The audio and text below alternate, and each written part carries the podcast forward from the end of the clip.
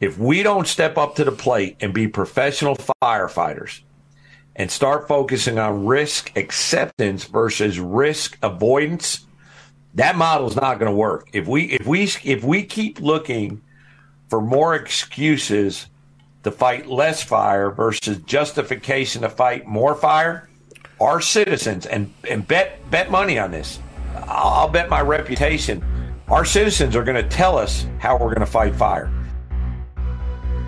Firehouse Vigilance presents the Weekly Scrap, a podcast dedicated to the never ending fight against complacency. Corley Moore, Firehouse Vigilance, Weekly Scrap number 178. Tonight's guest is a longtime friend of the scrap and one of my favorite people, Chief Scott Thompson. He is the fire chief of the Colony Fire Department down in Texas. He's the author of the Functional Fire Company. He travels, he teaches, he writes complete programs when it comes to fire service on the subject of mentoring, training, and then he just gives them away. Just just call him and he'll give them to you. Uh, he is the definition of leave it better than you found it. Uh, my brother, Scott Thompson, it is my pleasure to have you on as the guest this evening. Welcome to Scrap number 178. Thank you, Corley, my brother. It's always great to come on. I always look forward to it, and you're very kind with your introductions, probably more than I deserve. But uh, yeah, I'm a terrible business person. I, I, I give stuff away, uh, but that's that's okay. The model is not uh, what do you call it? Fiscally responsible? Is that the, is that the? yeah, yeah, it's not fiscally responsible.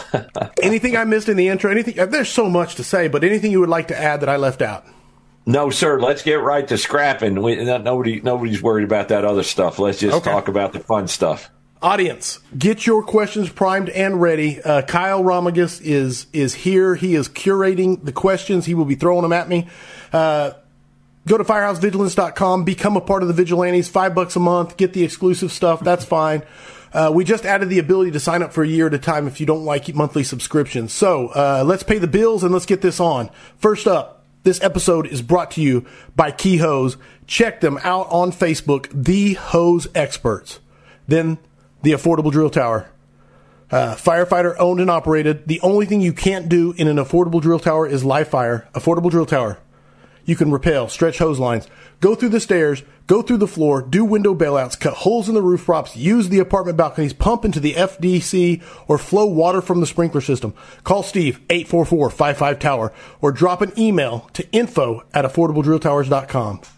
And we got a brand new sponsor tonight. I'm really excited. FDIC International is taking over Indianapolis April 24th through the 29th.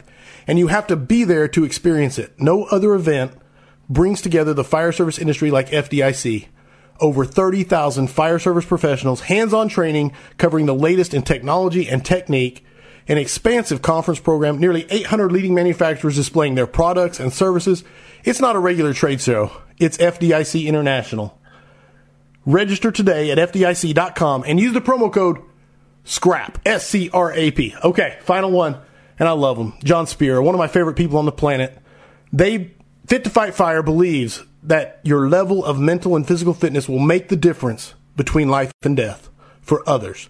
Leading us to train our minds and bodies daily. Head on over to fittofightfire.com. Join a community built on hard work and accountability. You will be given a workout of the day, daily inspiration, monthly training, and community working together to get better. Fittofightfire.com. Cannot knock it. Okay. With all that being said, like Chief Thompson said, let's get to scrapping. My brother, it?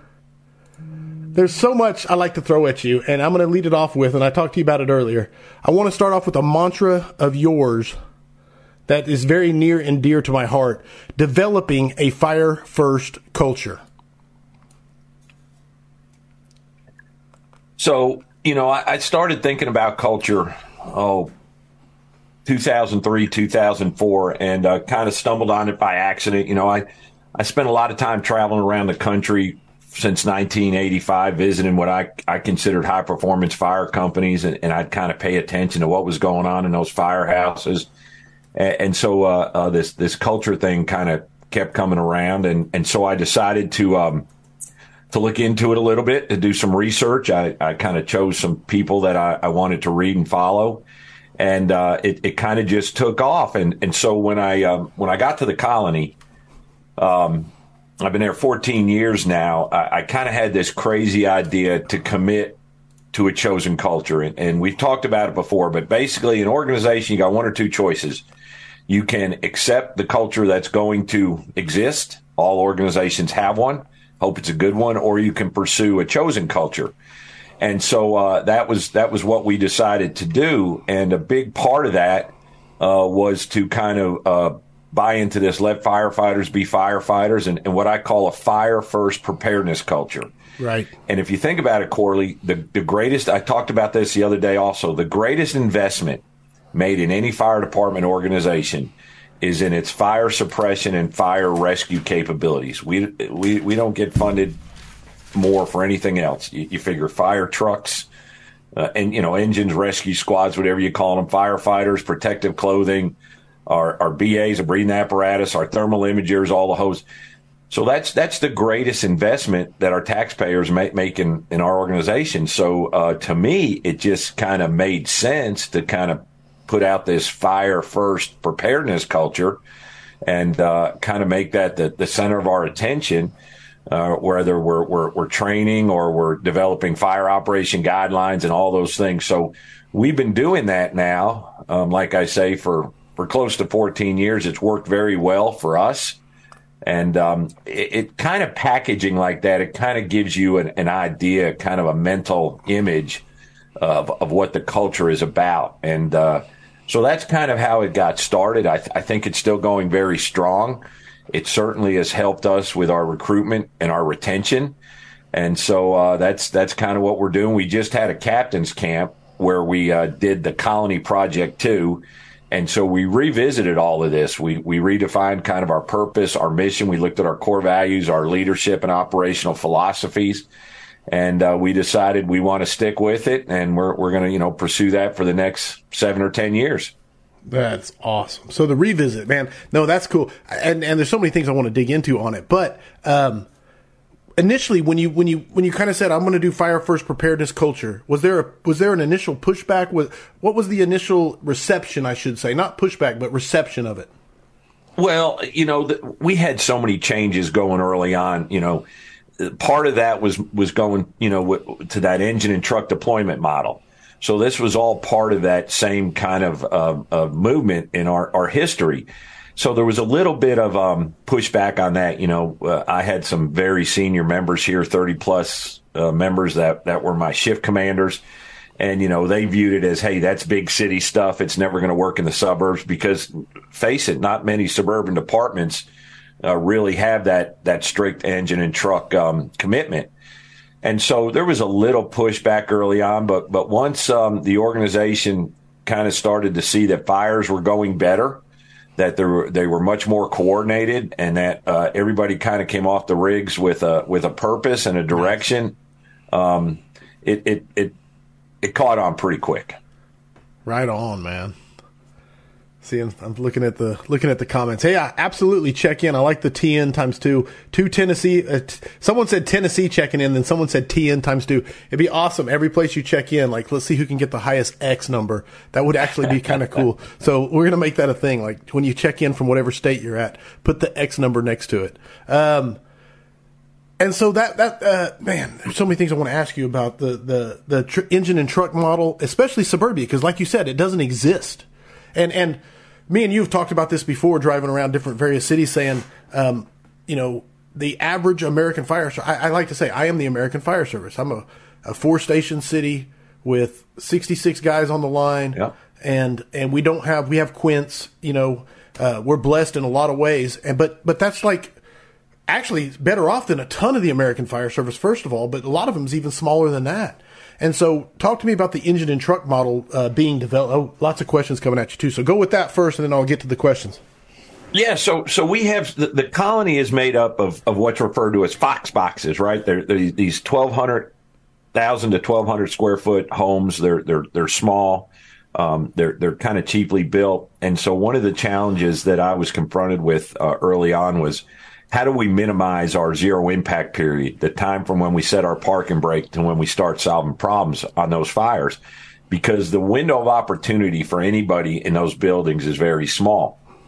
And so we had to figure out a way to do a lot of things simultaneously. Blue card would never work in the colony. We, we don't have the time to stage up the street and assign everybody. We had to figure out a way that uh, when we got on scene, everybody went to work, and so we committed to this uh, this engine and truck deployment model. Uh, the engines do engine work, the trucks do truck work, and more importantly, uh, truck guys are assigned to the truck, engine guys to the engine, and very rarely do they cross over. I mean, there's some opportunities to do that, um, but it also helps us build experience. Uh, in our members kind of doing the same thing, getting the sets and reps. You know, if, if, if we have a fire tonight, and uh, I have a crew go to the roof, I, I know that it's going to be a crew that's the most recently rehearsed. Right it's on. the crew that's done it the last however many fires we've had over the years. And, and so it just really, really worked. And um, the guys really started to buy into it. And it provides all kinds of advantages. You know, a, a, a, a firefighter can come in at shift change and start preparing uh, for, for the next next fire call. And, and, so you give some mental advantages. There's the pre-arrival kind of rehearsal where, uh, you know, that, that three or four, five, six minute takes us to get on scene and kind of start updating the hard drive and, and start going through a mental process. And uh, so when they step off the rigs, they're ready to go to work. The other thing that does is it kind of keeps the anxiety level low. And I, I won't get into a big spiel about survival stress reaction, um, but but that could prove critical in the event that a firefighter gets in a bind uh, thinks he or she is is in trouble, and that anxiety starts to build, our bodies start to work against us. We start to get tunnel vision or deer in the headlight. Uh, right, our, right. Uh, fine motor skills start to decrease. Our gross motor skills skills increase.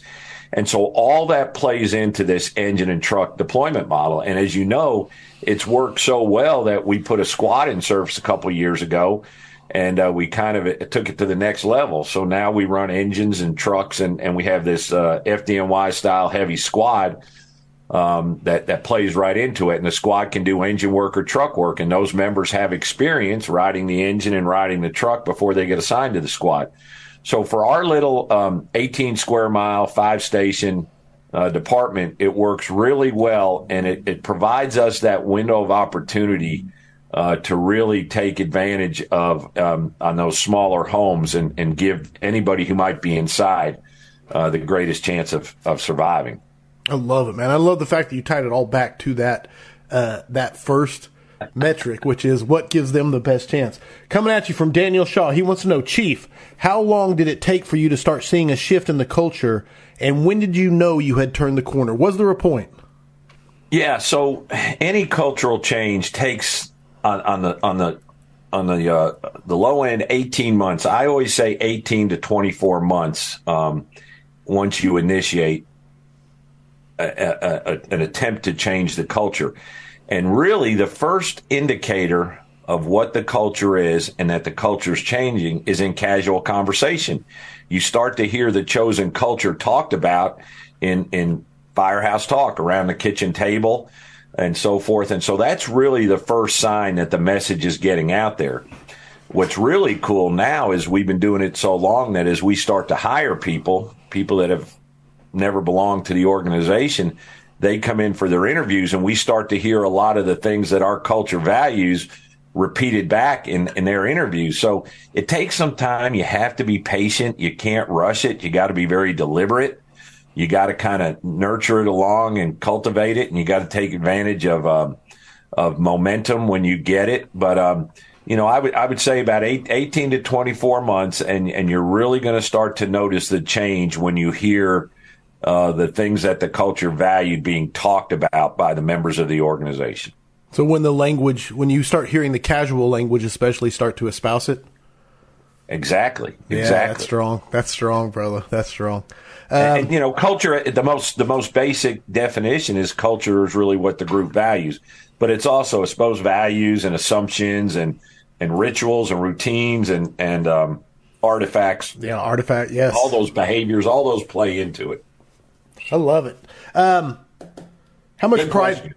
No, it was a great question from Daniel Shaw, and I want to say uh, I want to get back to the squad, Squad 18. How much pride and esprit de corps does the squad bring in your in your opinion? Like obviously you're a huge fan of it, but uh, as you did, was it as successful, more successful, or Like, like what was your what's your thoughts on it now that it's been in effect? Well, it's it's for us. It's very successful. So we moved the tower ladder uh, down the south of the city when we um, when we opened Station Four, and that's where our mid rises and all that. So it left a need in the middle of town, and we have very very small s- streets, a lot of difficulties getting access. And so when we sat down and, and we started talking about how are we going to replace that truck function, the squad was the uh, was the, the most um, um, realistic answer to that. And it's it's a it's a rescue pumper.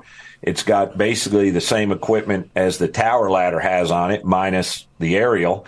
And so it's it's worked extremely um, well. As you know, uh, Andy Fredericks has had a huge influence on the Colony Fire Department. We do something every Friday called Fredericks Friday. We've been doing that for years.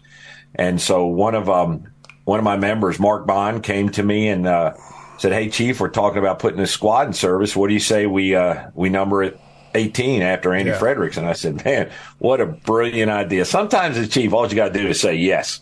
Yeah. You know, the men and women will bring you a lot of great ideas, and sometimes all you got to do is say yes." And so we did that. And I think, uh, you know, many out there know Stephen Giles and Justin Fraze. Those are just a few of the, the guys that are, are on the squad. And, and uh, they've really uh, taken my very elementary vision and ran with it and, and made it more than I, I ever really thought it would be. So tremendous ownership. And I think they're very proud to be a part of it. Uh, they're kind of one of the go-to companies on a fire when things are getting a little little dicey. I, I can look to those guys, and, and we typically run it with four, and, and they can split and do a lot of things. And so it's a it's kind of a security blanket. Um, there's a lot of pride on those members, but we hold them accountable to perform at a high level. Um, if if you're not buying in, if you're not into the training and and, and the way that it operates, uh, you're not you're not going to stay on the squad. It's not a guaranteed position. We're going to put somebody else on there who's who's like minded and has got the type of mindset that we want to. Uh, to make that thing work at a very high level. Sorry, I gotta. I, I have to uh, write down the soundbite moments. And one thing, everybody listening um, right now, there's 145 people listening live, but everybody take that clip right there. I'm gonna I'm make it into a soundbite and release it where it says sometimes all the, most of the time all the chief has to do is just say yes with the passionate people. I, am butchering your quote that I'm that I heard like two minutes ago, but 100 percent you take that, play it. We'll make the American Fire Service better tomorrow. So Okay, well, coming at you. You know. Okay, go ahead. No, no, no, no. I don't want to cut you off. No, no. I was just going to say, you know, saying no is is the safe answer, right? If we're talking about risk avoidance, saying no really limits your your your exposure. But um, you know, uh, we we we just say yes and some great things, like I say, um, uh, the squad being one of them, and, and, and a few other things. And so, uh, if if you listen to your members and and uh, and, and you kind of give them the things they need, they, they they'll take care of a lot of really awesome things, and, and not only solve some problems, but but do some things that heck I would never think about. Right on, right on. Coming at you, more questions. Uh, what rank is the company officer of the squad? Captain. Captain.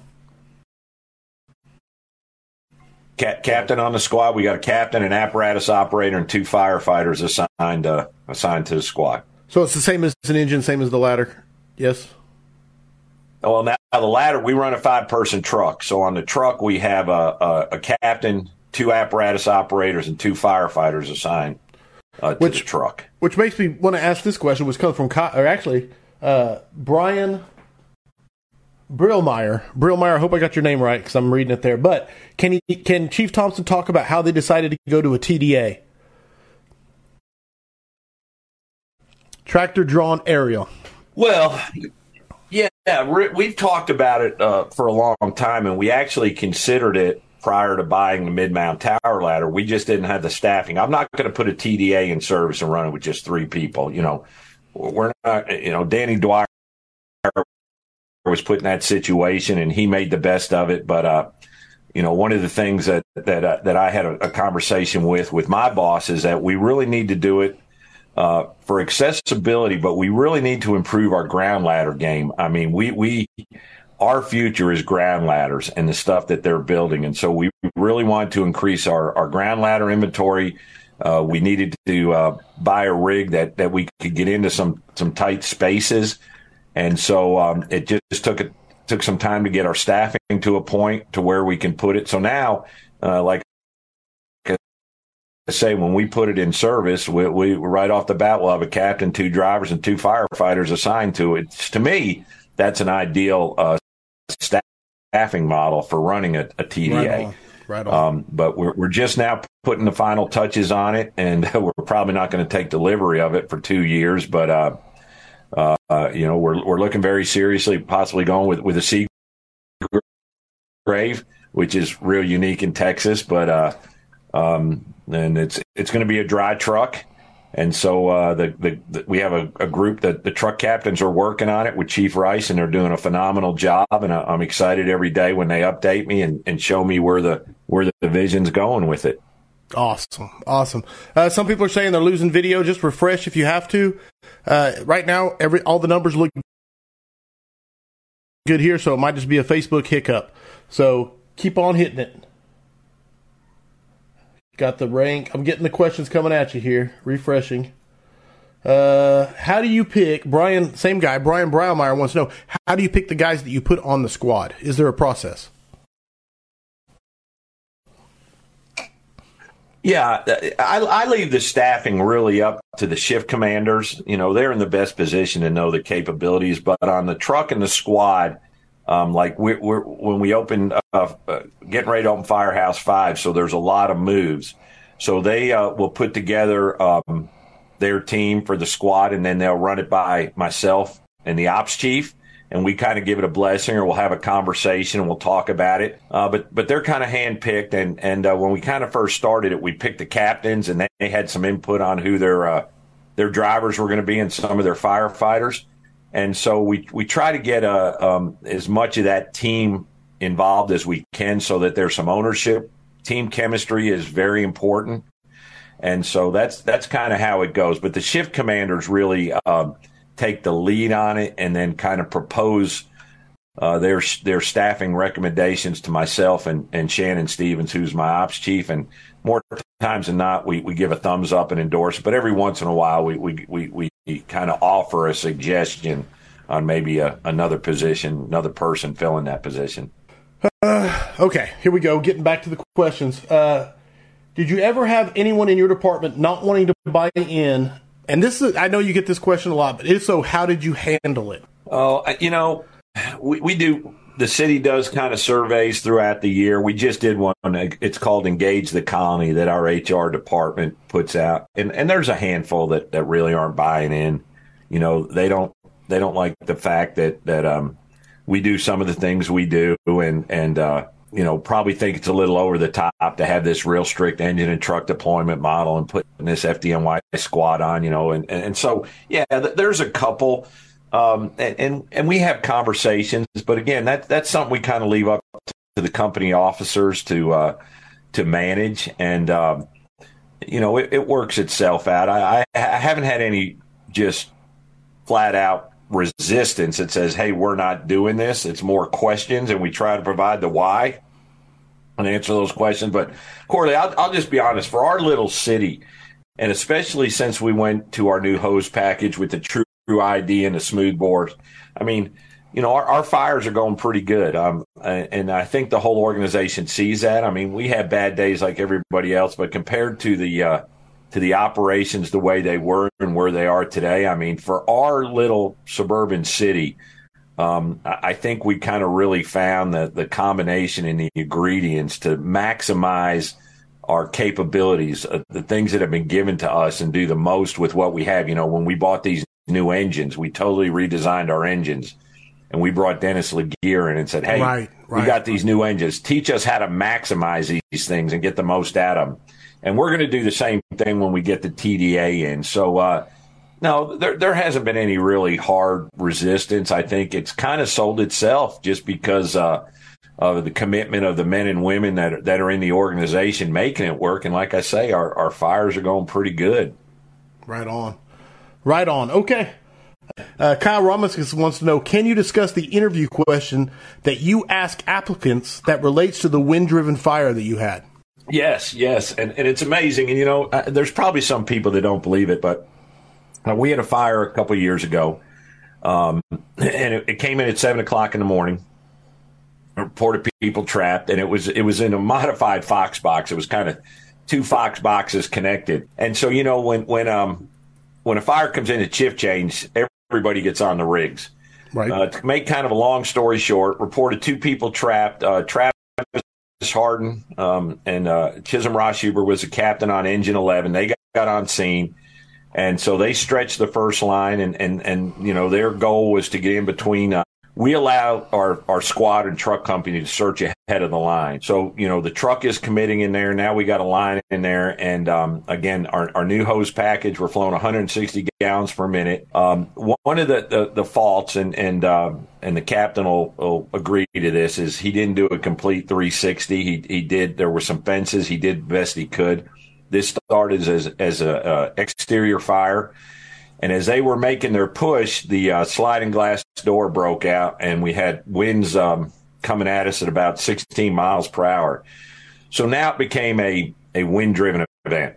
And so uh, the, the engine crew really had, had no choice. If, if they would have bailed, uh, that truck crew would have been in trouble. So they had the, the line wide open, and uh, they, they weren't making much progress. Uh, finally, um, we got the search crew out of there, and and uh, they called a mayday. And, and uh, there's a side note here to those that are listening. Uh, you may teach your people. I, I, guess the best term is to preload the room, to, to load hose in, into the room so that they can advance quicker. And, and there's nothing really wrong with that, unless you teach your people to follow the line out if they get in trouble, which which everybody does. Well, you can't teach both. So in this situation, our door control with somebody who typically rides a truck and the college that he teaches at, they teach, you know, loading the room. And when uh, Engine 11 got in trouble and they were following the line out, they came to this this uh, extra hose, and, and that's when they called the Mayday. Right. So it was a wind driven event in which uh, they had to stay in that flow path operating, or or we would have lost possibly lost some members. So what we did is we looked at that and we were kind of asking the question, but we didn't have a real good scenario. So now when we hire somebody, we use that exact scenario. We're sitting there, we're saying, hey, if you get hired your first day, you will be assigned to an engine company. Your first tour, you catch a fire, uh, and you're going to be the initial tack line. Um, you're going to have to put yourself between the fire and the victims, and you're going to be forced to operate in the flow path. It's a wind driven uh, event. There's a high probability you will be burned, which is what happened to Travis. Travis was was was not critically burned, but he he went to the burn unit, had some skin grafts, and we asked, "Are you willing to take this level of risk?" It's it's a it's a very real scenario, and three out of ten say no. They say we're not willing wow. to take that risk. Right. Now, our friend Mike Walker uh, was interested in that question, and he was, I don't know if he's still doing, was asking a similar question in OKC. And he would follow it up and say, if your family was in there, would you take that risk? And some that said no now said say yes. Now we got an integrity issue. Right. So it's pretty revealing, I think. Um, and, and, you know, the, the backside of that is now with that knowledge, I really can't let those people onto the fire department. I mean, it's not bad people doing bad things, but I think my citizens would have a difficult time understanding me bringing somebody on to this organization where we're expected to take risks at a professional level. Um, to bring somebody on who's admitted that I'm not willing to take that level of risk. So we, we got to pass on those folks. And uh, like I say, about about thirty percent, three out of ten will, will, say, and, and we've been doing this now for several years, and uh, it's held pretty true. Absolutely. Does anybody who's listening know if Mike, if Chief Walker, if they're still asking that question in OKC? Man, as, curious. I, I as of the as of the point where my son got hired on there, they were still asking the question. So that was that was that was about a, he, he's he's got 15 months on the job now. So as of 15 months ago, so, they were, and I, I don't think there's any reason why they've switched in the last 15 months. Uh, you know, I, some people argue, well, the way that they're taught in the fire academy and so forth, but uh, I just think it, it's a great uh, question to um, prompt some discussion. Like I say, it's it's held pretty true to us. We're pretty passionate about it. We ask it with every group, and um, you know, I'm surprised that it hasn't gotten out how to answer that, but it hasn't yet. But uh, that's the story behind it, and it's based on an actual event. Right on, man. Right on. 100%. Okay. What hose package are you running for the 2.5 inch attack package? John McCoy was wondering about your two and a half. Yeah, yeah. I mean, we're, we're growing the True ID. We're we're, we're 100% smooth bores. Uh, that's that's that's done us. It's worked really well for us. Uh, and uh, you know, we we like I say we've had success with it, and so uh, we're we're going to continue to do that. Dennis LeGear reached out to us when he initially um, uh, was going to the hose manufacturers and trying to get that True ID hose. And so for us, it's it's worked really, just worked really well. Awesome. This comes from Jeff Stone. I love Jeff Stone. He has a great question. Chief, can you talk a little bit about how a shift level chief officer balances guiding culture at the shift or battalion level versus allowing company level culture to develop under the leadership of company officers? Like, okay, what's so, the balance? so let, let, me let me talk about the layers of culture first. Is there's there's a um, there's a, uh, macro culture which is the American Fire Service, an occupational culture which none of us have much influence over that. Then there's an organizational culture, and that's what makes the Colony Fire Department a little bit different than more Fire Department. The things that that we value. But then we start talking about subcultures and microcultures, right? So, so the subculture is shifts, battalions, and supervisors. So if you think about it, those of you out there that are company officers, there's things that you do every day that aren't in policy or procedures or anything. You just do it because that's the way you do it. Well, that's part of your, your subculture, your supervisory subculture. So shift commanders um, have a tremendous amount of influence over what their subculture values. And then we go into the firehouse, and those are microcultures. That's the firehouse, the fire company, or a specialty unit you know, you're riding a rescue or a squad or whatever, and the, the company officer has the greatest influence. So you can have a tremendous influence, but the thing is, you have to value also what the culture above you values. If not, you're you're setting your people up for failure. There can't be this radical difference between the organizational culture and the subculture or the microcultures, or or we're, we're, we're allowing people to drift towards failure. So yes, you can have a tremendous um, influence, but this is this is what's important, and I think this is where a lot of fire service leaders struggle. Is is you got to first of all define a vision of success, so you know what you're working towards every day. When when right. you kind of can envision what the end result looks like, it's kind of this whole reverse engineering thing. Um, and you can start to identify the knowledge, skills, abilities, and attitudes it takes to get there. And in doing that, you have a discussion about what you want your microculture or your subculture to value. And if the, the group is in agreement with that, then you've got to become role models and advocates for, for the process and, and kind of live it every day. And little by little, that will become part of you. And so, um, yeah, once, once you decide what you want the culture to value, then you can pursue it. You got to be patient. You got to live it every day. You've got to take advantage of momentum. You've got to explain the why, and you've got to keep everybody in the process so that they feel connected to what you're trying to do, and and then just keep just keep chugging along, and and it starts to uh, take root and uh, pretty soon it, it kind of becomes self sufficient, and and that's how you sustain it.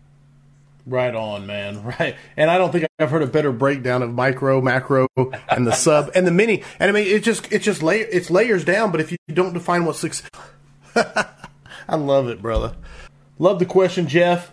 John Velez Jr. wants to know Without a formal mentorship program at the department level, is there anything at a crew shift level we can do to implement a more formal mentorship program? And before Chief answers, I'll say go to fireserviceleadership.com and download Chief Thompson's mentoring program that he gives away for free. Uh, absolutely, that's where I would start. But that's what I will say first, and then say, "Go, Chief Thompson." So let's let's define the difference between mentoring and coaching. coaching is dealing with the here and now. So let's say we're going to go out. We we we have 28 foot extension ladder. So let's say the drill of the day is going to go out. It's going to be a one person throw of a 28. So the senior man or woman goes out and demonstrates it and uh, explains it, answers questions. Then everybody goes. You get immediate feedback. You go again until you meet the standard. Mentoring positions people for long term success in the organization. Now, I have nothing in the world against traditional mentoring, those those organic relationships that form between a senior man or woman, and a junior man or woman. Those are great. The reason why I've kind of focused on formal mentoring processes is so that everybody in the organization can benefit from a mentoring relationship. And I say this and I say it with great confidence. I believe that mentoring is the future of fire service leadership and learning. And those organizations that embrace a formal mentoring process, a process that is accessible to everybody in the organization, are going to have a much easier time navigating future challenges than those that don't. So, you know, I'm very, very passionate about it. Um, and if we're talking about pursuing a chosen culture, you cannot pursue a chosen culture um, and you cannot uh, have a mentoring program without some standards. And, and, and you've got to give mentors the tools and, and so yes. forth, and it's got to be supported from the chief. So all of this really ties in together. Probably the quickest way to implement a chosen culture is through a mentoring program where you have people who understand what you're pursuing and they're advocates for the process and they help everybody understand what you're trying to do. So mostly all mentors are coaches, but not all coaches are mentors. Mm. Um, but mentors really about positioning people for long term success in the organization. Love it, man. I'm looking at questions coming at me from Kyle. Small town combo department. Darren Harmon wants to know small town combo department. POV to the station, on truck to scene, or drive POV to scene. What's your thoughts? Do you prefer POV to scene or POV to station? So when I was in Athens, Texas, they had POVs to scene, and I would have to get police to run a license plate check for my accountability system. I didn't know who was there and who wasn't there. Um, I've worked in systems where I could take my POV to the scene, others where I could not. The, the important thing is you got to have some discipline, right? If people are allowed to take POVs to the scene, obviously, you know, they've got to have a level of caution. And, and we, we see a lot of those situations where there's accidents that result from that. I guess in a perfect world, I would say POV to the station and the rig to the scene. I just think that that's a little bit better as far as accountability. You have a few seconds to kind of get your, your game face on and talk about what you're going to do. So, uh, but but either one of them will work. Um, it's it's just you got to kind of have discipline so that it doesn't become a freelancing chaotic. We don't know who's there, what they're doing, uh, and that's really the thing that you, have got to uh, uh, work to prevent. But it, you know, if you can make it work, and it, it, depending on how uh, spread out your firehouses are, in some cases you, you have to do it. And so, you know, I, I don't have a real hard position on either. It's just about how you, you manage either one, I guess, is the best way to, to uh, frame it up. And it comes down to the organizational discipline, really. Right, right, right. right. No, that makes sense completely.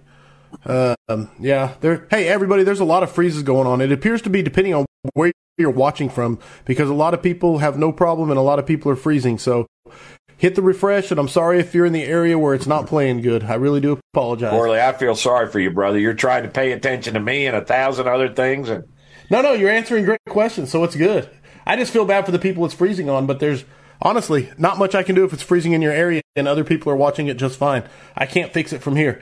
Chief, Dave, I'm going to read it right. DeRico. Dave DeRico says, Chief, is there a way, if any, Hi, to, pro- to professionally and non-confrontationally fix a toxic co- fix a toxic culture that stems from the top rather than from the rank and file in a small organization? I know you love the question. I don't have a good answer, Dave. You know, I, I always say if I could fix fire chiefs, I could cure cancer. Um, and, and, to be honest with you, uh, I don't spend a lot of time investing in the fire chiefs that are fire chiefs now. And, and it's again, it's not bad people doing bad things. My focus is on the next generation of fire chiefs. Hopefully, I can give them some tools and some some mindset, and some things to help them be successful. But you know, it, if if you're doing the right thing for the right reason and you live that every day, do it. And and uh, if you stick to it and people see that you're getting a positive result out of that, more and more people will start to follow. So if you live it and it's valuable and, and like I say, it's doing good things, just keep doing it. And one by one, it, it, you know, it's one person at a time. starts coming over, uh, that's really the best way for it to happen. You know, we always talk about Rob Fisher, who talks about 10% pressure 100% of the time. That's really what it is. But no, I do not know of any magic pill or wand or anything that you can wave that's going to fix a toxic culture that starts at the top. That's that's just a bad deal. You got to be patient. You got to wait it out. Everything gets better eventually. Uh, but you learn things through these periods also, and, and that's what I would challenge you to do is is get as much from this experience as you can. See how people are interacting with one another. Keep this vision in your head of, of what you think it should look like, and, and and just take little baby steps towards that, and it will happen. It just takes some time. I, I, always, when I start reading that question, I realize what the question is. I always hesitate in the middle because me and Chief Thompson have have have said on many uh, interview panels, and that is a. It, I would probably say it's the number one question that gets thrown at Chief Thompson. Without I get asked that question ten times a week. Some yes. poor firefighter will say, "Hey, man, I'm in this toxic culture and."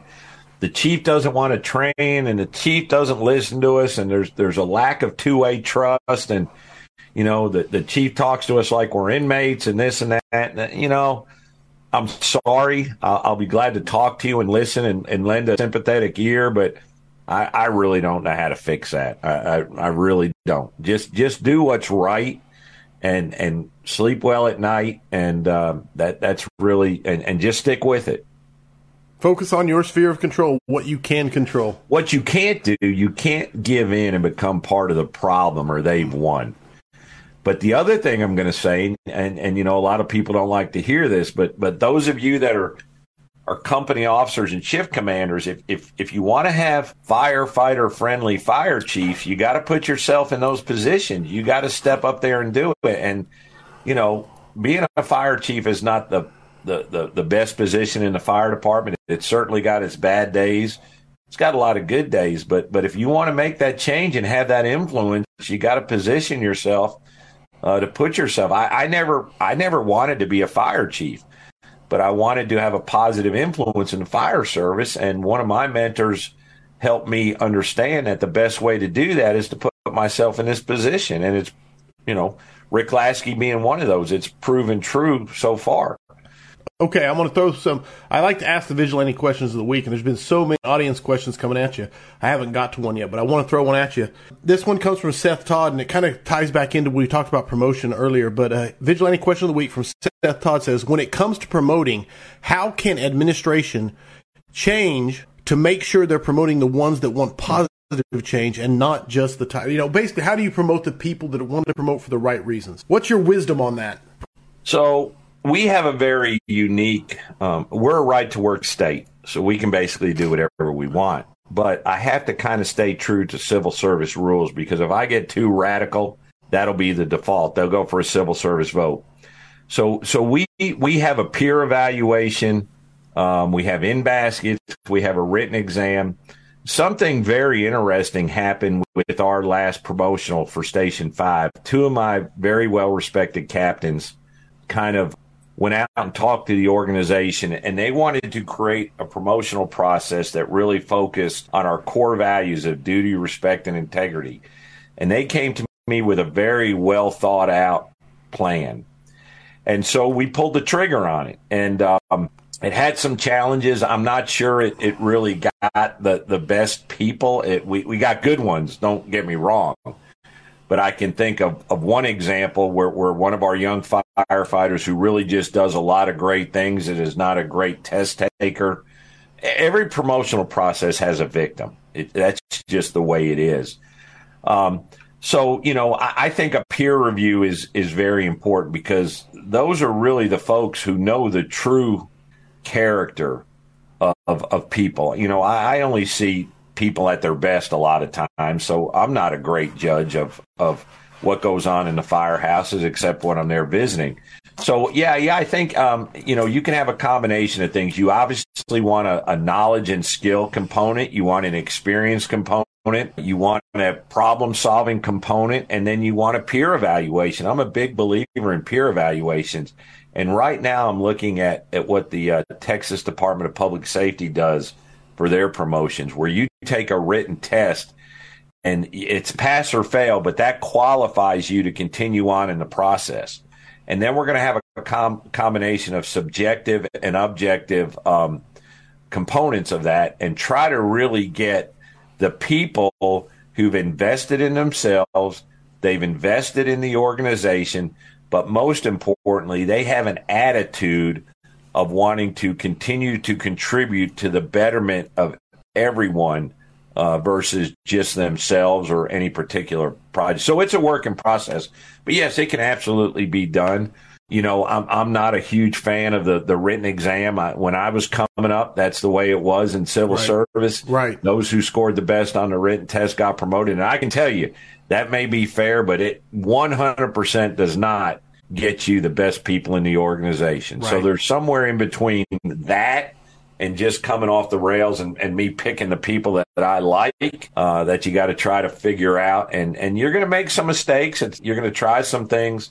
But I love the, the peer component of it because uh, they'll be honest. And, and if you have a high performance organization, they're going to want people who are going to meet the standard and not the ones that are going to look for the easy way out or take the shortcuts. Right on, man. Right on. And that, that, that balance between the objective and the subjective, just trying to trying to figure out that balance. Fair versus Yeah, it's tough, you know, because everybody thinks well, not everybody. A lot of people think they're better than they are, right? You know, in their Oh, minds, yeah. they're a legend in their own mind, but but everybody else doesn't see them like that. But to me, it's about investment and sacrifice. What do you what do you invest in yourself? What do you invest in others? And what sacrifice do you make so that, that others can be successful? No, absolutely. And if you Uh, can capture that, if you can capture that, you're going to have a pretty good process. So was that peer review element public knowledge? Like, do they get to see what their peers thought of them? Oh yeah. So you better be damn well ready to justify your answer because we've had a couple in the past and one of our senior firefighters who I have a tremendous amount of respect for was a victim. And uh, he, he he went to a, a person who ranked him and asked him. He says, "Oh well, I should have I should have graded it differently." Well, when you got those things going on, then the, the system is flawed. We've grown a lot since then, but yeah, it's it's out there. Everybody knows the metrics. It's it's not hidden. You know, duty, respect, integrity are our core values. So everything's built around that, and uh, we put out as much information as we can ahead of time through our our mentoring process, our uh, hiring process, our indoctrination, our all those things come into play, and um, yeah, so so yeah, it's it's very public. You know, there's always people who are a little upset about it, obviously. But I expect those people who do the grading to have the courage to explain their reasoning, and and that's part of the learning tool to help people um, learn and be more successful the next time they try to promote. And what I want to know is because every promotional process I've ever been around, involved in, or seen always has people upset when the results come out. If it's contentious at all or competitive at all, I shouldn't say contentious, just competitive. So is it more so or or, or just average? Is what I'm asking. Is it No, I would say average. okay? I would say average. I mean, I've only had I've only had in in I don't know how many we've done. I've only had two formally contested processes where they actually, you know, formally came forward. Now, there's always a little gripes and whines, and this should have or that should have, but but no, I, I would say feedback when they're asked, "Why did you grade me like that?" Right on. Right on. Okay, just checking. Vigilante question of the week coming at you. This one comes from Craig D. Blake, one of the vigilantes. He wanted to know two of the greatest guides to the fire service are Pride and Ownership and the Functional Fire Company. And I have to Ah, agree with you, you. man. It's very, very. I mean, I can't, I can't argue with that. Thank Can you take us how your approach to fire service management developed before, during, and after working with Chief Lasky? I can, and it's a story that I love to tell. So I've worked for six organizations, and, and just to backtrack, I started with Plano, Texas, which is a very progressive, very well funded fire department, but very traditional in how they do things. So I was raised in, in kind of a strict culture. You know, you, you, you don't sit out in front of the firehouse. You're, you're very much uniformity and, and all those things. And so that's kind of how it was brought up. And that's the way it is in Texas, depending on where, where in Texas uh, you work. So I, I had this mindset and, and you know, I, I was, I was okay with it. It was, I didn't know what I didn't know. Right. And so, um, I went to work for Bill Strickland after Plano, who was from LA City. He was the ops chief in LA City. This is when I went to work in Arlington. So I had to learn his way of doing things, very much um, West Coast, which which was a great experience. And so I learned some things back down to division chief when I went to work for Rick. But I wanted to be a fire chief with the new mindset that he helped me develop. And so uh, it, it, was it was kind of a new new beginning. And I tell you, it's paid tremendous dividends. You know, uh, in my leadership philosophy, there's a lot of Alan Brunacini. Uh, there's a lot of Rick Lasky in there.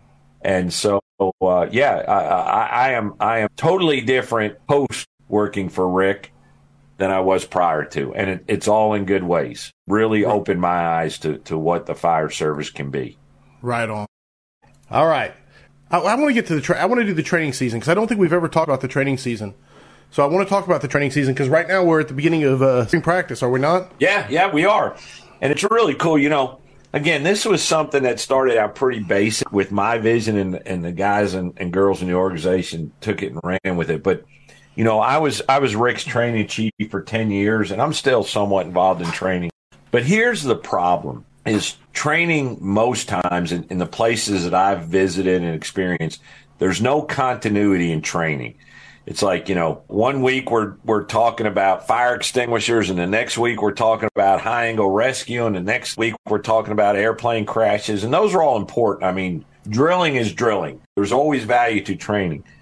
But we wanted to kind of have a continuity in the things that we did in our efforts. So the first part was I don't know, we started 5 or 6 years ago with spring training and we right. tied it into baseball. And and this was the initial reason for it is if you look at the science on learning and retention, it will tell you that you start to lose knowledge and skill after about 45 days. Now it's it's longer for some, shorter for others, and it's not a huge loss. But but the science says that if you don't do something for a year or 2 years, you're going to be adequately unprepared to do those things if you're not recently rehearsed. So the first part of this whole thing that we did was spring training, and that's right. where um, for the months of March we're coming up to it. When pitchers and catchers report, our senior men and women report, and we spend the whole month just focusing on the basics. Uh, we go out to the yard, and a lot of times there's two a days. Uh, the, our senior men and women are the ones who teach it. Our firemen and uh, who know who should be the best at doing those things.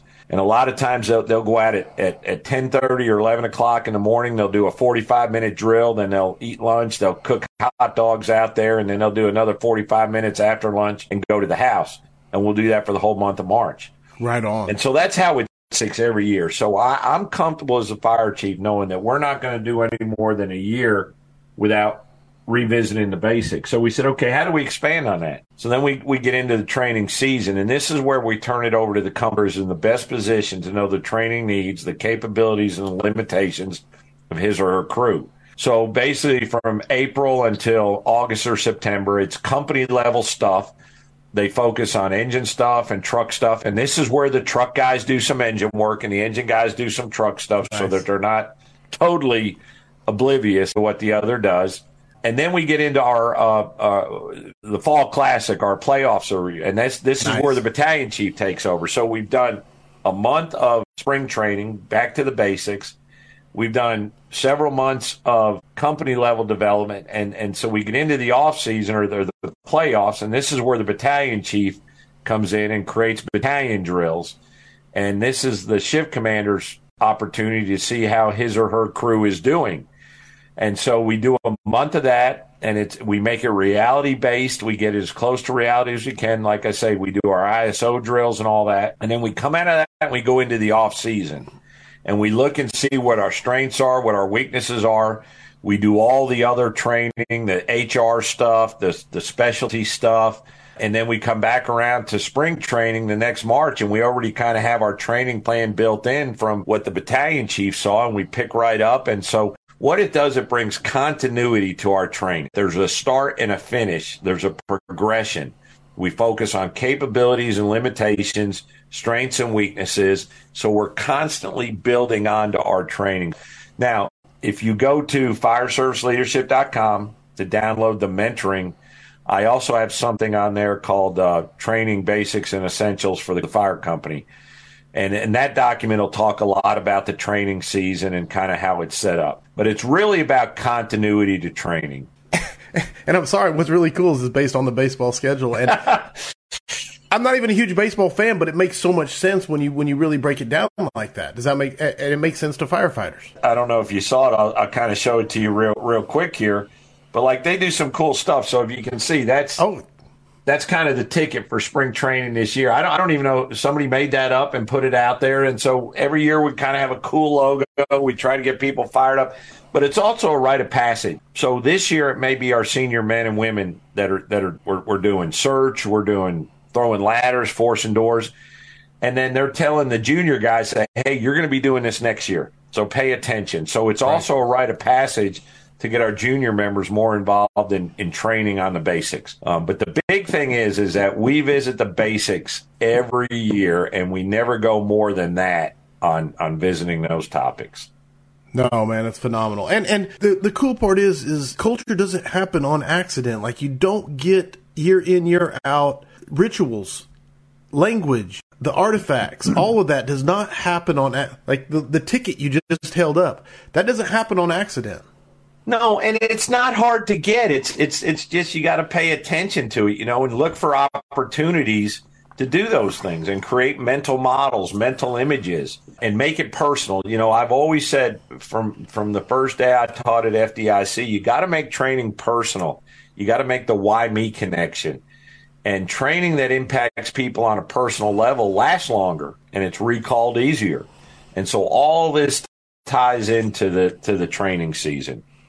Uh, if anybody's you... got any questions on that, feel free to reach out to me and I'll send you what I have on it. Smooth Smoothbore Cartel said, "America's fire chief, ladies and gentlemen." No, you never. no, no, that's that. Howard. We, we decided that's going to be Howard Reinwald as America's fire chief. I'm passing that title over to him. What do you do to the naysayers who kind of roll their eyes? And I mean, I know because they exist. So like, oh, that stuff doesn't matter. You know, oh, you make such a big deal about it, but that's it's always the outsiders who don't understand the value of it. Do you have it? Do you have it, or is it just ah, whatever? You don't get it. I do. No, you just roll with it, man. So I, I, you know, people will tell you that if you try to please everybody, that's the quickest path to failure. And I'm going to admit this, right, wrong, or otherwise. But when I became fire chief in the colony, I didn't buy into that. My goal was try to please everybody, and this is the reason why. I knew in reality I couldn't, but we're too quick to say I can't please everybody and write people off. Right? That that that's a great app. Oh well, I can't please everybody, but I have come to the realization that no matter how hard I try, I can't please everybody, and I, and I'm okay with that. So you know, we're putting programs out there. We're, we're, we're, we're doing things that I think benefits everybody. But I'm always, always, always going to have people that don't agree. They don't like it. They're going to fight it. We call it friction. And, and that's, that's just the nature of the business that we're in. Every organization has them. Every organization will continue to have them. We have them. Everybody has them. And, and you just try to minimize the dis- disruption that they they cause. Hopefully, the majority of your organization is on board and moving forward, and and you just you just got to do what if you're doing what is right for the majority, then you're going to put yourself in a pretty good position. Right on, right on. I sleep fine at night. I can go into the organization and hold my head up and know I make a lot of mistakes. I I do a lot of stupid stuff, but they're never intentional against the guys. I'm never trying to take a shortcut where they're concerned. We we try to buy the best equipment. We try to bring in great instructors. We send people out to training. All our intentions are good, and sometimes that's that's the best you can do. Nice. No, it's a great answer. Great answer for my question. And I want to know this. Uh, I'm going to throw some at you that's coming from previous. So we're going back in time here. John McCoy said on the peer reviews, do you see much on someone that you see is great all around, but they don't settle well when the peer review comes out, or has it has it always been pretty much in line with you? No, no. We we have seen most of the time it is. Most of the time it is, but we have seen some that have surprised me because you got those people that three months prior to the promotion they, they become somebody different, right? You know, they know now that people are looking at them and they become somebody different. So there there have been some surprises, but I'll tell you, like I, I am getting ready to promote three captains and six apparatus, seven apparatus operators, and and they're all highly qualified. They're good folks. The process did a good job. Did it do the best job? You know, we can debate that. But typically in all our processes, you know, we've never got anybody that doesn't deserve to be there. We may not have gotten the best person, uh, but we've always promoted people that certainly have earned it and deserved it. Nice. No, I like it. I like it. Okay. There's so many questions I could throw. How much weight is placed on the peer review? This comes from Thompson Kongmani. Kongmani. Make sure I say it right. How much weight is placed on peer review versus the other parts of your promotional process? Well, it depends a little bit from from process to process, but it'll it'll be from two to seven points. So so basically that's the scale. Two to seven points on the final score. Out of is that a percentile like was 100? A bit more. Excuse me. Is that a percentile like on a 100? Yeah, yeah. Okay. Yeah. So so yeah, so that's about it. It's not hugely uh, an influence, but it's enough that that you know if we got a couple people that are right there in in close uh, a close grouping, that it could make a difference. This last process, um, it, it it it made quite a bit of difference. So I would say it was more on the upper end. Um, but, but you and you can adjust that depending on you know how much you want it to value. But but um, we don't want it to be the determining factor but we want it to be taken serious enough to where that if, if you're just a you know a total knucklehead you're not going to be successful. Right. No and especially if if you're a knucklehead and you get zero and you're and you're someone you're up against gets five six seven that's huge in a tight race. Yeah. Yeah absolutely. Depending on how many parts of the process there are of course. I'll, I'll, yeah that's crazy. Okay i love it. Uh, chief um, any insight on how to maintain a strong long term culture after the generation that created it retires? Well, yeah. I mean, if, if, if you've committed to that culture, then it's it's gonna it's gonna be sustainable. Um, it, again, culture is the things that the organization values. So, so if those things are in place and and uh, it's it's being successful, and you don't have a group that's deliberately working against it, yeah, that's going to be passed on to generation. One of the things right now um, that we're kind of messing with. I mean, I'm I'm towards the end of my career, and this is this is not a Thompson thing. I just happen to be the fire chief. Um, but but I'm towards the end of my career, and I think one of the things the organization now is trying to figure out how they can maintain um, what we have when when I decide to walk out the door. If somebody inside doesn't get it, if they bring a chief from the outside in, and I, have every time I go to a firehouse and say, you guys have got to have um, something that you can tell that new chief that th- this is what we want, and you've got to be committed to that, and you've got to be you've got to be unified in, in, in asking for that. Um, so it's it's going to be interesting to see uh, if if that's true because we haven't experienced that yet. But if, if the culture, so um, when we opened Firehouse Four, that was the first group of captains that we promoted that really knew no other way. They they came up under this chosen culture, and so they're very comfortable with it and very familiar with it, and and so is this next uh, generation, and so it, it kind of takes care of itself if if it really has has uh, spread its roots and, and and the men and women believe in it, then then it it will it will carry over. It will take generations to undo for the complaint. It, it, takes generations to develop, and it would take an active movement. So I can tell you, and this is what I tell the men and women in the organization: if they hire somebody outside of the Colony Fire Department, the first thing to probably go is our single role paramedic program. They'll probably make all those people go to the fire academy because they don't understand it. The next thing to go is probably our engine and truck deployment model because they think that's a big city thing and they don't understand it. So those things are probably going to go away right away. And uh, the organization needs to understand that. And if they like what we're doing, they got to protect it, and they've got to they've got to communicate it in a way that the new chief understands how important it is to the men and women that ride the rigs every day, because mm. that's what it's all about. Mm. No, that's strong, man. Strong. What are your thoughts? This comes from Lawrence Wadsworth and he wants to know what are your thoughts about lower ranking members doing a review on higher ranking members so you, so you can use that review to improve your performance as an officer? I've got two thoughts on that. I mean, I'm a big believer in, in full evaluations and 360 evaluation, but it's also very tough for somebody to evaluate if you've never done the job. Um, mm. So, so if I if I'm a junior fireman, um, I can certainly lend some insight into what I want my senior man, my apparatus operator, my captain to kind of be. But if I've never held the position, I really don't understand it. And so I kind of struggle with that. I kind of go back and forth. This past time, we did have members that were not captains evaluating captains. And I, I don't think it I don't think it worked great. Now, I'm going to really rethink that. I guess that's the best way. Uh, what was the gentleman's name again? Uh, Lawrence. Lawrence Wadsworth. Lawrence. Yeah. I, am I'm kind of I'm kind of in between on that. I'm sorry I don't have a better answer, but um, there's some difficulties with it. It can work.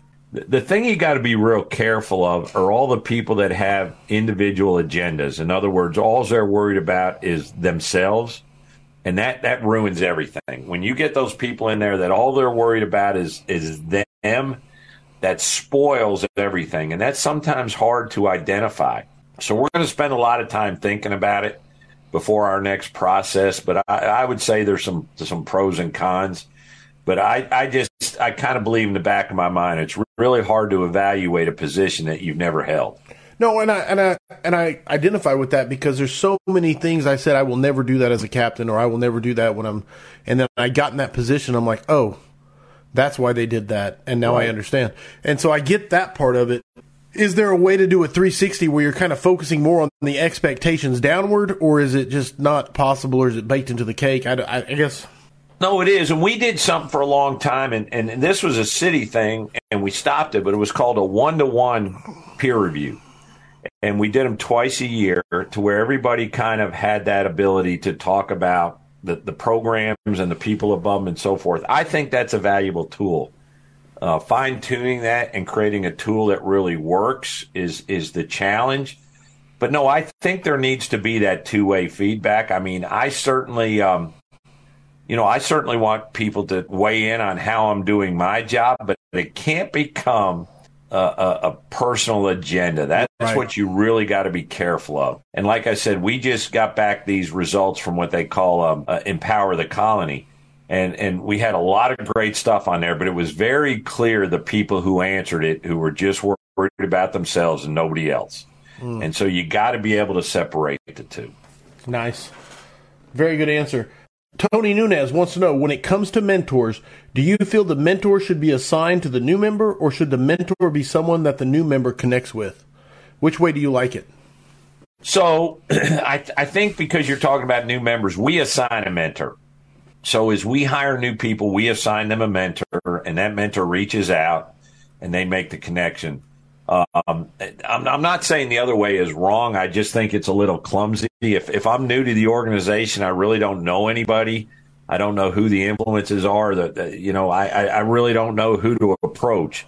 So I would say uh, phase one would be to start off as, as that person has more experience with the organization. You know, maybe in phase two or phase three mentoring, then you let them pick out kind of their mentors. So, so that that's that's just kind of how I look at that. Uh, um, I, I think it, it, it, just becomes very cumbersome if you sure. don't have that structure. No, no structure at the beginning, especially with the new members. Yeah, love it. Tom Hagemeyer wants to know how do you pick formal mentors, or what resources are required or are available to mentors? How do you pick them out? Oh, again, we leave that up to the shift commanders and the company officers. It can't be a fairness thing. It can't be, hey, it's my turn to mentor somebody. Right. Um, you know, because people have been through the mentoring process and because we have a lot of lot of evaluations we do we did something called a company contribution exercise we have the mentor forms we have task books we have all kinds of stuff the the company officers and, and the battalion chiefs together pick who the mentors are and uh, what we have a lot of times is somebody will kind of show an interest and say i want to be a mentor and they'll kind of give them an action plan. say, okay, well, you kind of need to do these things, work on that. You know, we need somebody who is relevant, who understands the organization, who understands the chosen culture, who's an advocate for the process, somebody who's good with people, who is, is not going to be a bully or harass them or all that other stuff. So we've been doing it long enough, and maybe I kind of take it for granted, but we got a pretty good idea what a mentor should look like. And I think I addressed that in, in the packet. But I mean, you just want somebody really at the end of the day who's willing to invest in others and do it for the right reason, not for them, do it for the other person and for the organization. Coming at you with more culture questions. Are you good for it? Absolutely, man. All right. Andrew I'll hang as long as you can. Okay. Andrew Feskins wants to know as a new company officer, what is the best way to set the culture for a crew that kind of lacks an identity? Oh, that's a great question, and identity is a key role. So, so don't think of it in terms of culture right off the bat. Think of it again as a vision of success. And I would challenge everybody who's listening to this program, if you haven't done it, and th- this is the scenario I paint. You know, go out to your deer lease, go go get get your glass of bourbon and a cigar, and go out and sit by the fire with a blank piece of paper and start to to define yourself. And that first thing is to identify that vision of success. You got to start there. And Corley, we've talked about this. And my officer's a whiteboard. And on the top of it says, start with the end in mind and why, if not this, what? Yes. And that really sums it all up. So you, you can't pursue a chosen culture if you don't know what you want the culture to value. So you got to ask questions like, what are we doing good? What are we doing bad? What do we want more of? What do we want less of? What do we need to start doing? What do we need to stop doing? Okay. You got to start there. But once you start to package that and start to refine it and start to, to develop this vision of success, okay, and you say, all right, I'm a, I'm a captain of a new engine company. I've just been promoted. I've got some senior guys and some junior guys. I need to take that time to understand myself, what I want that engine company to become. And once I do that and get that clarity, then I can start identifying what the culture needs to value. So if I'm a new captain, and, and let's just say I want us to be the go-to fire crew in the city. Right when things are when things are, are, are looking bad, I want the incident commander to go, "Hey, engine 22, I need you up here to solve this." Right? Well, then I can start identifying. You know, we're going to train. We're going to train every shift. Um, we're we're going to develop two way trust in one another. We're going to be here for one another. We're going to be more constructive than we are uh, uh, destructive. We all have a role. We all have a purpose, and we're going to define those roles. And everybody's got input. So all those things start to become part of what the culture is. But if you don't know what success looks like, you can't do any of that. And so that's where you got to kind of start. And and you know, just just take a piece of paper and say, what are my subculture to value? But if you don't, once you have that knowledge in your head, that then you, your conversations, your interactions start to reinforce that. You ask questions that are going to help you develop that. You listen and you hear things and you pick out things to see if you're going in the right direction or maybe you need to make an adjustment. So it all starts with that vision of success and trying to find, and, then you got to answer the why. Everybody wants to know the why. And, and there's nothing wrong with that but then the, the, the, big question is if not this, what? If we don't pursue this culture, this chosen culture, what is the alternative? And that's the ugly truth. You know, we can talk all night, and I always say this in my classes. Those of you listening, there's probably somebody out there who thinks I'm the biggest jackass that ever walked on planet Earth, all right? Disagree with everything I'm saying, and that's fine. I'm not going to hold it against you. But my challenge is going to be if not this, what? Right. And that's the question you answer. If not this, what?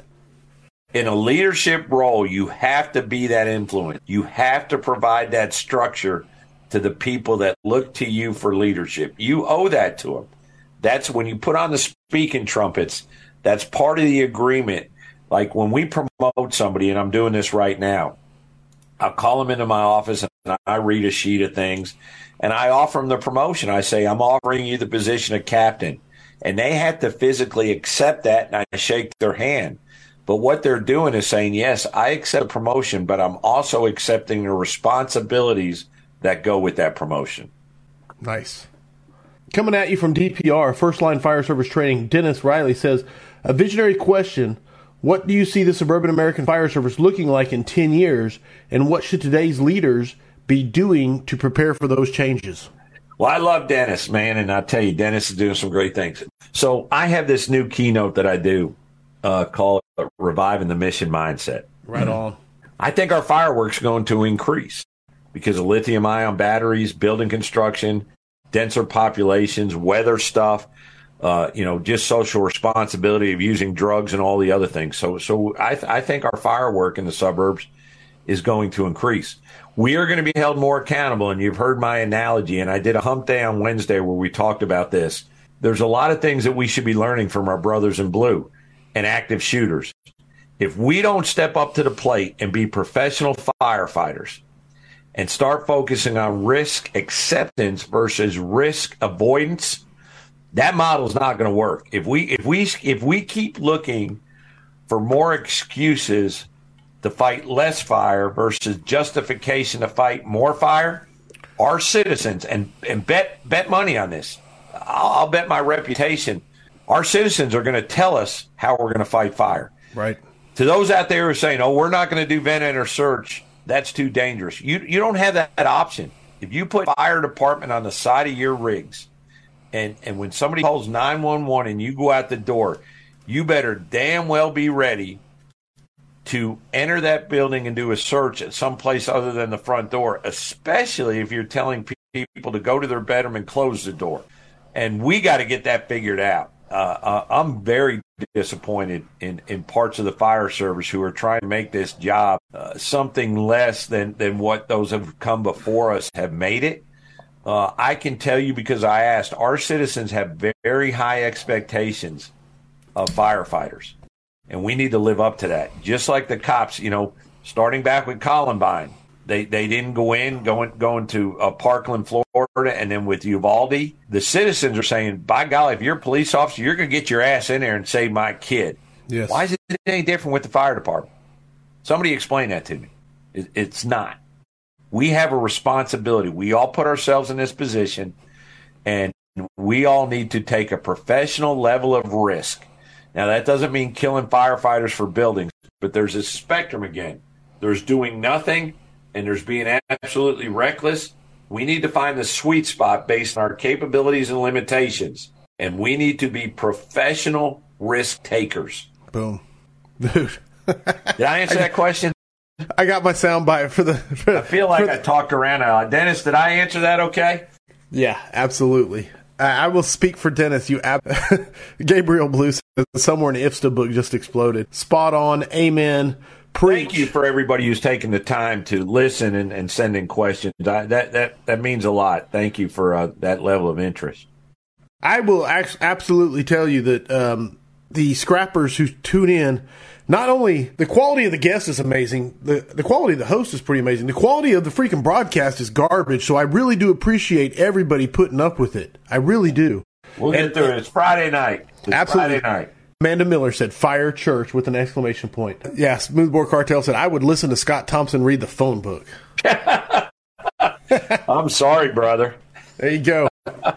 Uh, John McCoy says, What were the biggest mistakes you feel you made moving from being a coach to being a mentor? I don't understand the question. I don't understand the word mistakes. I don't think mistakes. I think it's more what did I learn, John? And I, is it Sure. John? Yeah, John. Yeah, I, I don't. I don't think they're mistakes. You know, one is elementary coaching. You know, we any of us that played organized sports and have had coaches in our lives. You know, coaches can take on a whole lot of different personalities, but again, they're helping with performance issues right away. So let me back up and say this: the most important thing that a fire chief, an assistant chief, division deputy, battalion, anybody who is a formal position in the organization, the most valuable thing you can do for your people is provide honest and timely feedback. To me, there's nothing more important. You got to have the courage and the mindset to do your homework and not make it personal. Look at behaviors. Don't look at look at personalities. And, and and that's the most important thing you can do for your people. And if we had all night, I could give you a lot of examples on on some of our folks in the organization. So it's not mistakes. it's a learning curve. You know, if if I'm going to be a good mentor, I got to be a good coach. So I want to get good at coaching performance. I want to be relevant.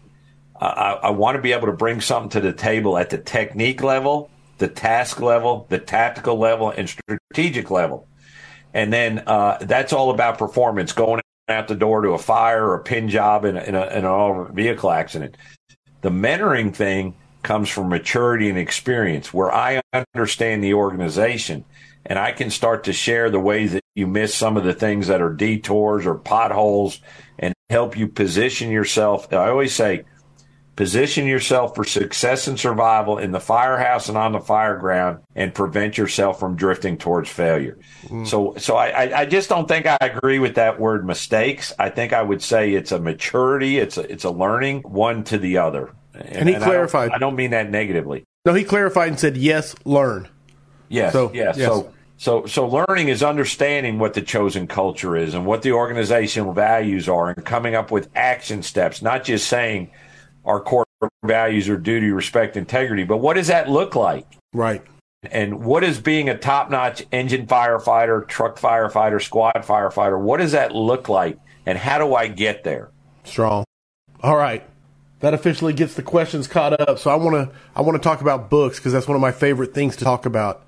Book or books that you think firefighters should be reading. It's been, and this is the crazy part. I didn't realize this. It's been 64 or number 64 was the last time we had a single one-on-one scrap. And yeah, so I, was beginning to think you didn't love me anymore. No, I know. I, I was surprised when I went back to look to see what we talked about before because I, you know, I tried to do a little research. I was like, I can't believe it's been that long because we see each other so often. It feels like we've done it so much. So anyway, and I love uh, book so the first one, without any question, oh, is this one right here. the nine L's. No, Corley, you did a great job with this, and and it fits in so many ways. So obviously this, and and I think looking at the the great work that Amanda does in promoting you it sounds like this is taking off. So I'm going to say that's number one.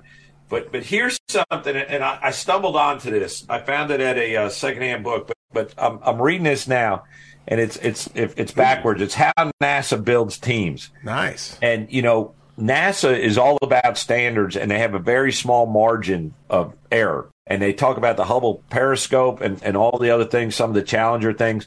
So so this is what I'm reading right now, and, and I'm I'm really enjoying it. I'm, I'm, I'm going through my second read, but but this is what I would say right now is is probably a, a good one. So I'm I'm just going to hold it to those two. I mean, I got a bunch of other ones, but that one right now is the one that I'm really going to kind of um, kind of recommend. I say, hey, I, I will tell you this. That's a first. The nine L's being recommended is a first. I love that. I just realized. Well, there you go, and yeah. and it's an honor to do that. So so put that on the top of your reading list. And and Corley, you've done an amazing job, and thank you, thank you. I, I was doing a podcast yesterday. It was a three point firefighter. Yeah, Jake. yes. And he asked me, he said, "What was it like to write the uh, foreword?" And I said, "Man, it was such a tremendous honor." And and and I said, you know, there, there's there's a good number of people who say they're going to write a book or they think about it then there's a much smaller number who actually start it and a very small number who complete it and then a very very small number who have a product that is worthy of all of our attention and, and brother you've hit that and so uh, it, it's a great honor to be a part of that and uh, i don't take that lightly just like as i asked brian brush to write the foreword in mind but um, absolutely the nine no, L's is, is right in there so i'm going to recommend you, that and it's an honor to be the first one to do that Thank you, Chief. It was very cool. Very cool. Man, yeah, John McCoy said max points. 100%. Speaking of max points, we have a thing we do. You've done it before. It was called the five questions for firefighters back then. And now it's the next five questions for firefighters, which you've never answered.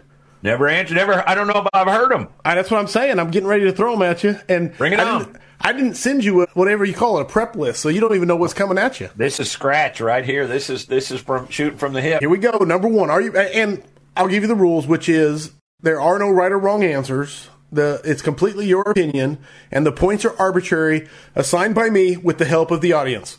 So, Chief Scott Thompson, are you ready for the next five questions for firefighters? Bring them.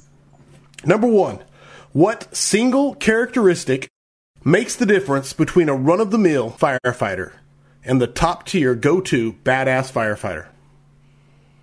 You know, I got to go with passion. I, I got to go with passion passion, you know, is, is a complicated word, but somebody who loves the job, but more importantly, somebody who understands the awesome responsibility that we've been given and, and who's going to do all that they can to position themselves to be successful.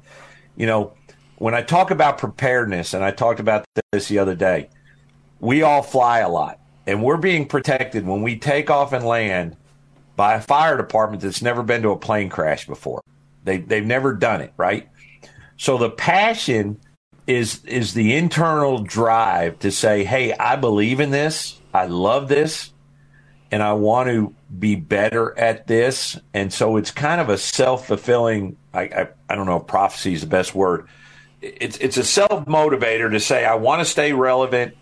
I want to, I want to contribute. I want to invest. I'm going to make sacrifices." So I, I'm going to say. I'm going to say passion framed up in that that definition of what passion is. Uh, absolutely. A, just on the word passion, I would give a lot of points. And then with the explanation that goes with it to explain why, and especially if you can tie airport firefighters into it, it's an easy number one max points. So, number two coming at you. If you could go back in time and give yourself one piece of advice when you were a rookie, I don't know where you were first rookie, I don't know where your first rookie experience was, but Plano. if you could go back, okay, at Plano, okay. If you could go back to Plano rookie firefighter Scott Thompson, give him one piece of advice, what would it be? All right, this is going to rub a lot of people wrong. I, I already like it. Go ahead. I, I wouldn't I wouldn't take what Chiefs said as seriously. One of the big big mistakes that, that I made as a young firefighter is I assumed that because fire chiefs became fire chiefs that they were at the top of their game. And so mm. everything that I heard ever come out of a fire chief's mouth, I took that as they are the experts. And I've come to learn that now there's a lot of great chiefs out there. Don't get me wrong. Like I say, I'm a big fan of Brunacini, Bill Strickland, Rick Lasky, a lot of great ones. But what I found out is I was being taught leadership and operations by people who were not successful at leading or being operators in their own system. And that bothers me to this day. And I go to conferences, they don't vet these people at all. They just because they, they have a bunch of letters behind their name and, you know, that this, this, what appears to be a formal education and a pedigree that they're successful leaders. And you talk to people in their organizations and find out, mm So, so uh, that that's kind of a downer and a negative thing, but that that's what comes to mind. I love the answer. I love the answer. I love the answer the most. Hey, obviously, when you're younger, you don't know to vet what you're getting it from because you don't know what you don't know. I get that, right? But it also ties into responsibility that leaders in the fire service have, right? I mean, there's a lot of young firefighters that are listening to us talk, and we have a responsibility to do the best that we can to give them good information. We can't be reckless with that. And and I take that very serious. You know, I always I always start out by saying my two boys are on a job, and I would not say or do anything that I would not be okay with them being governed by. I take that very seriously. So I try not to ever be reckless with my opinions, my thoughts, my theories, my comments.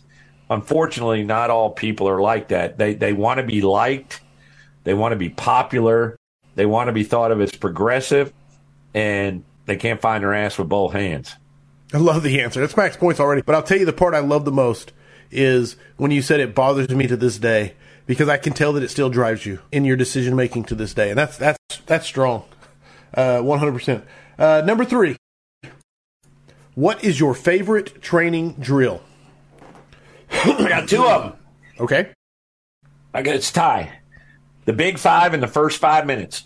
Big five in the first five. I tell you, I should have known been, the answer already. But go ahead. It's been successful. When when I was in Louisville, we started the Big Five, which is five topics that you know you're going to do. In in the colony in Louisville, the Big Five were um, hose, ladders, search, personal protective equipment to include your your BA, your thermal imager, your portable radio, and then firefighter rescue and survival techniques. So you get really, really, really good at those. And then the first five minute drill comes from Alan mm. Brunacini. Alan Brunacini, you say the first five minutes will determine the next five hours. It's really the first 15 or 20 minutes. But just think about it. if we're really, really good in those basics and we're really good in the first 15 minutes, apparatus placement, uh, size up, all those things, reading the smoke, reading the fire, solid initial incident action plan. We have done everything that we can to put ourselves in the best position to be successful. Boom. Dude, big five in the first five. I really, I didn't even think about that when I was asking you the question. I was like, I should have known that would have been the answer. And the power of that, and the if not this, then what aspect of that. So there you go. Max I also think the line of duty debt drill or line of duty book report is very, very valuable. I know there's firefighters alive today because of those drills. Now, live fire training is very important. I'm not discounting all those, but we're talking about a very specific drill and the big five and the first five can be live fire training events. Number four, what mistake have you learned the most from in your fire service career? Some, something that happened very recently. It's happened in the last two years. You know, we had a situation in the organization that I've never been dealt that I've never dealt with before. In other words, I had very little experience with it. I, I put myself in a position that I never put myself in. In other words, it, it involved HR, and I asked HR to allow me to, to, to solve the problem instead of going to an IA. And when those words came out of my mouth, I didn't know what I was getting myself into. I, I made some bad decisions. The overall outcome was fine. Nobody got fired. Nobody even got written up. But a lot of people look at me different today. I didn't handle it the best way. I, I, will handle it much different if it ever happens again. But but I, I, I learned a lot of things out of that. I learned a lot of things about myself. I learned a lot of things about the organization. I, will tell you right now, I got to a point where I, I kind of thought the, the, the Colony Fire Department could do no wrong, and and that right there is a false assumption. It's made up of human beings. There's no such thing as a as a perfect human being. So why in the world would I think that a hundred human beings would be perfect. Right. But but that's where I allowed myself to get. And so uh, huge, huge, huge lesson. It's changed me as a person. It's changed me as a leader. And hopefully if, if I'm confronted with something like that again, I'll handle it a little better. Love the humility, love the ownership. I don't know the circumstances, but man, I love the answer. And so And, and I'm gonna add I'm gonna add another book in there if I can remember. It. It's Jason Redman's book, and it's about getting off the X I can't remember the exact title, but here's a God thing. As I was struggling with all this, I sat through a class that Jason Redman's a Navy SEAL, right? Who who's all jacked up and, and he talks around the country, but God put me in that class to listen to that speech, and it's very similar to Jocko. It's about taking ownership. And once I took total ownership of the situation, then we started our recovery process. But it took me a long time to get there. I had a hard time re engaging with the organization. And so all those things happen for a reason, and all of them are a lesson. So yeah, that that that that's a, that's kind of an easy one. Easy max points also uh, when you have that much ownership and that much. What I love is I didn't know what I didn't know, and then I learned it, and I never faced it before, and I will do it different next time. And all that takes humility to say all those things, man. Yeah. Uh, I wish, yeah. Anyway, absolutely. I guess the best thing I can say is max points. Final question, number five. It is not new. It's the question that will probably never go away, no matter how many times I change the question. It is heavy fire and searchable space. Would you rather be assigned to the nozzle or first in performing VES? So you asked me that question once before. And I answered it answered it with VES. And I've thought about that and I've heard some great engine guys answer it about being on the line. I, I mean a majority of my time was spent on an engine. It was kind of a SWAT thing. We did either or. But but I'm still gonna have to go with, with the truck aspect of it. You know, I, I think the opportunity to make a grab to, to put yourself in that position. You know, going back to, to our system with the engine and truck deployment model, those members that are on the truck and that are on the squad are are are by design positioned to to make those those graphs. If if there's a survivable or searchable space, searchable space, we don't decide if they're survivable. And so, you know, that to me is one of the things that that continues to motivate me um, so I'm I'm gonna have to I'm gonna have to still go with with the search and uh, having the the knowledge and the discipline to act independent of a charged hose line and not under that protection. Uh, I'm gonna have to go with that. Love it. I love it. And that officially uh, makes it five for five on max points. Uh, with the uh, answers, a the answers, but but more importantly than the answers is the reasoning behind them. That that really is where the max points comes from because uh, there is no wrong answers. Eh, but to get the max, I have to understand why you said it, and it's not just me. The audience absolutely agrees, as people are saying, "Spot on, Chief. Very cool. Nine, yeah, max points. It's okay. Yes, boom. Truth, truth, truth. Solid advice. Yes, boom.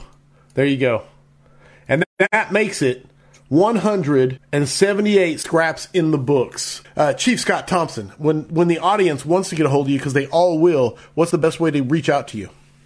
Scott at fireserviceleadership.com.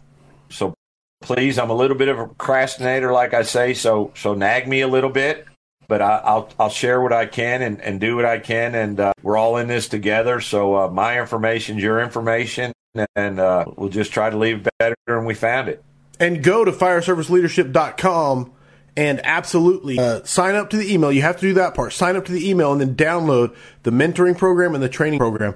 Free resource. All you have to do is give them an email. And don't give me any credit for the information. Make it your own. The only thing I ask is, is like I say, is is just don't turn it and go out and start charging uh, to teach it because I, my goal is to get those in every fire department in the country and and that, that's that's just kind of my small contribution to this great great thing that we're all doing. And I'll say one more thing because I've already said enough. I'll keep on harping on it. The uh, mentoring guide to the fire service. It is the there isn't anything better out there for the fire service. It is the best thing. I, am trying to figure out the better way to say it. There's not anything better out there. Sounds like I'm selling it short, like, but it's the best thing on mentoring out there in the fire service, and it's and it's free. Go get it. Go get it, read it, and make your department better tomorrow. Please, please go get it. And if you have trouble downloading it, email me at scott at fireserviceleadership.com and I'll email it to you. 2023 is in full effect. Amazing scraps. Scott Thompson brought it today. Cody's coming up on Sunday to say that's pretty much it. Uh, go to firehousevigilance.com. If you're not a vigilante, become one five bucks a month, the price of a cup of coffee, exclusive merch, exclusive forums, good times. You get to determine the future of the scrap. Vigilante questions of the week, uh, great discussions, all that. Enough of that. Scott, thank you for being a phenomenal guest. Corley, thank you, brother, and thank you for everybody who took the time to listen in and send in some questions. They were outstanding.